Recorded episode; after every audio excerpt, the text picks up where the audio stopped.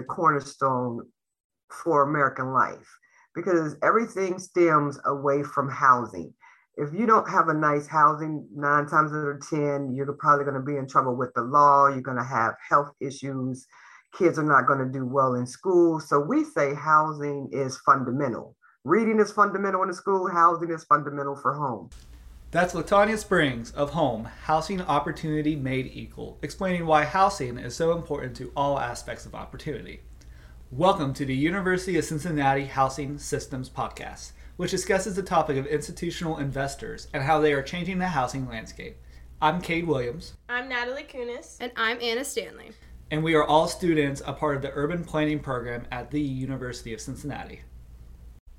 In this episode, we're exploring how population decline and disinvestments in many areas of Cincinnati from the 1970s to the 1990s contributed to an environment that was ripe for some of the predatory lending practices and institutional investments of subsequent decades. Well, to understand how this investment began, we need to discuss the progression of Cincinnati's development.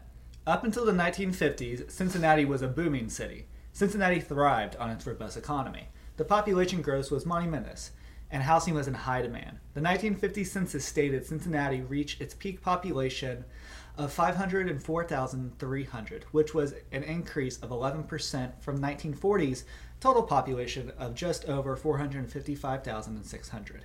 Most of Cincinnati's industrial growth historically has occurred in the western portion of the city along the Mill Creek. So, how does industrial growth along the Mill Creek correlate to housing and disinvestment? Well, a lot of the development that occurred in communities within the Mill Creek Valley included housing. After the 1950s, Population in the city of Cincinnati declined similarly to numerous major cities in the United States at the time. As the previous episode explains, this was contributed to by the construction of I 75 and real estate practices that favored lending to white households in outer suburbs. As a result, residents' access to housing was restricted. The local economy was brutalized, and a progressive decline in housing and living conditions across neighborhoods within the western side of Cincinnati occurred. That's just the beginning, though, of getting at this issue of disinvestment in Cincinnati's neighborhoods. Decline in the Price Hill neighborhoods really picked up in the 70s.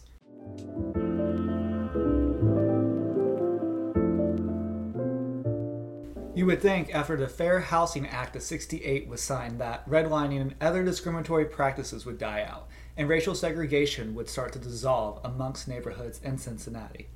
But racism, unfortunately, is not something that stops overnight, or, in the case of this episode, within the span of a few years.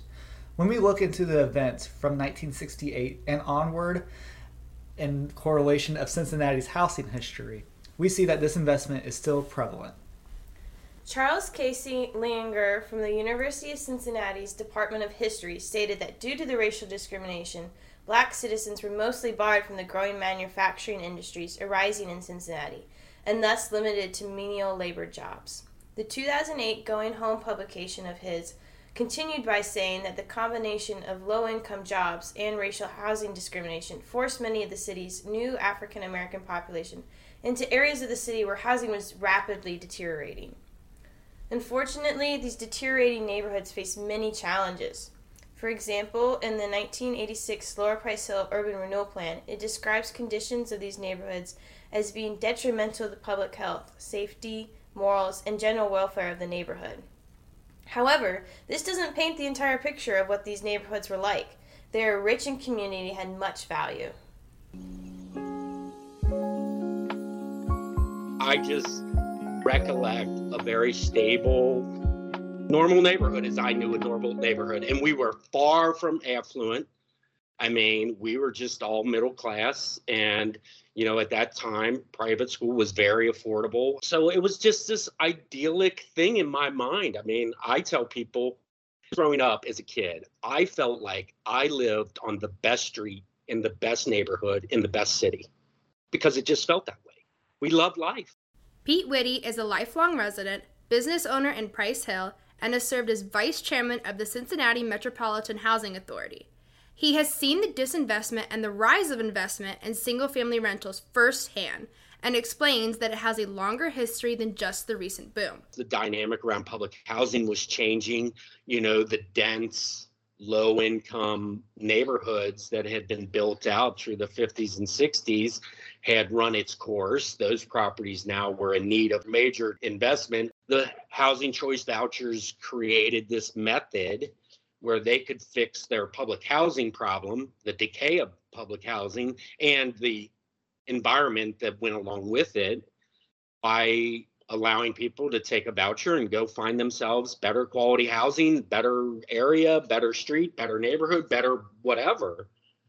And this is where the affordability of the West Side in a place like Price Hill really came into play. People started to recognize that there was income potential. Neighborhoods that were affordable were instantly vulnerable. Because if you're an investor and you can buy a two family in Price Hill for $22,000, and in Hyde Park, that same thing would have been 122. Where where do they go? Of course they go to where it makes sense.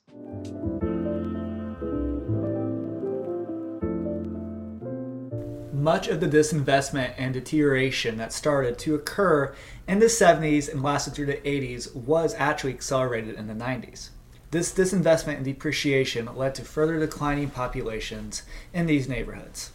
The Price Hill neighborhoods were one of the more noticeable areas hit the heaviest by population decline and disinvestment in the 90s. These neighborhoods saw a loss of about 7% of the population. They dropped from around 44,000 residents in 1980 to 40,800 in 1990. The decline through the 90s was even greater. The population further declined by 11%, down to just 36,388 residents. The trend of white flight continued to change the demographics of blue collar workers within West Side neighborhoods. The declining population led to vacancies and a loss of businesses and amenities, which further trended the neighborhood in decline. The allure of the newer suburban developments, further from the deteriorating housing stock in many neighborhoods, lured some residents to leave their longtime homes. With the disinvestment of these neighborhoods, predatory landlords entered the scene, snatching up devalued real estate well before the historic foreclosure crisis of 2008 brought disproportionate hardships to Price Hill residents.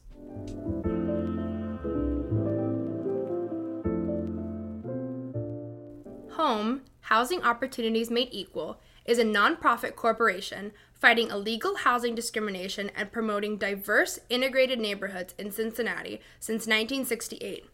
Latanya Springs is the assistant director and has been with Home since 2006. When certain people start moving in with the voucher, the other people start moving out.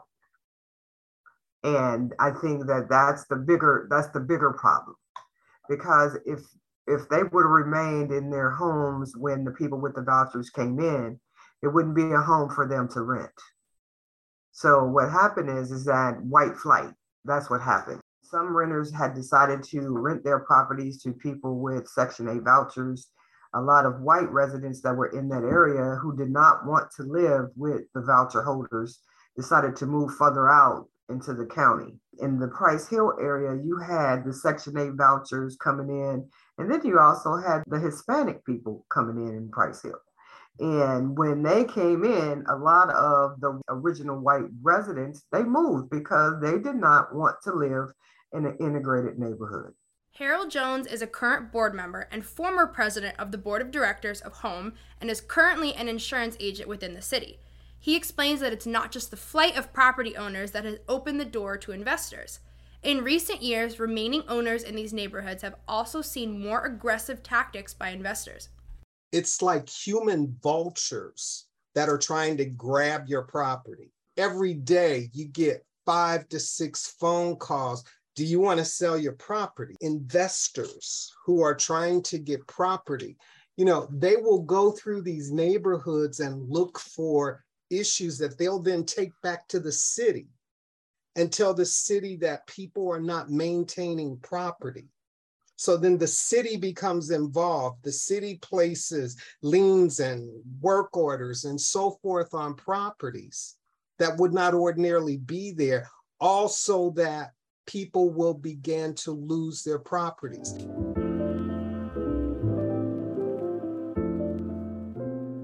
Disinvestment in vulnerable neighborhoods across Cincinnati in the 70s up through the 90s had laid an unstable foundation, which has been an opportunity for institutional investors to swoop in and buy single family homes en masse to rent out for large profits. This continues to affect minority home buyers at a greater level and takes household wealth creation opportunities away from them. And we're starting to see this trend creep into other neighborhoods and communities around the city.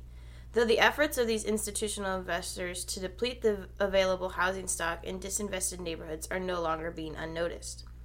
We are now seeing a collective awareness of the drastic situation from both residents and housing organizations. Government and nonprofit housing organizations have been fighting to prevent the continued barrage of single family institutional investing in disinvested neighborhoods, but it will continue to be an uphill battle. During this time, the city was not, housing was not even on the radar. Today, housing is on the radar. We have a active city council, the, the Hamilton County commissioners, the federal government, the state legislators. They're all beginning to understand what home has known since 1968. Whether you're looking at the 70s, the 80s, the 90s, the 2000, one thing that has remained consistent in housing in the Cincinnati market is segregation. Whether you're talking east side, west side, whether you're talking the north, whether you're talking the south, whether you're looking at the racial barrier or whether you're looking at the issue of socioeconomic, segregation has and continues to remain one of the big isolators in housing in Cincinnati. Thank you, Latanya Springs and Harold Jones and Pete Whitty for taking the time to speak with us. I'm Natalie Kunis. I'm Cade Williams. And I'm Anna Stanley. And, and this, this is the University of Cincinnati Housing Systems Podcast.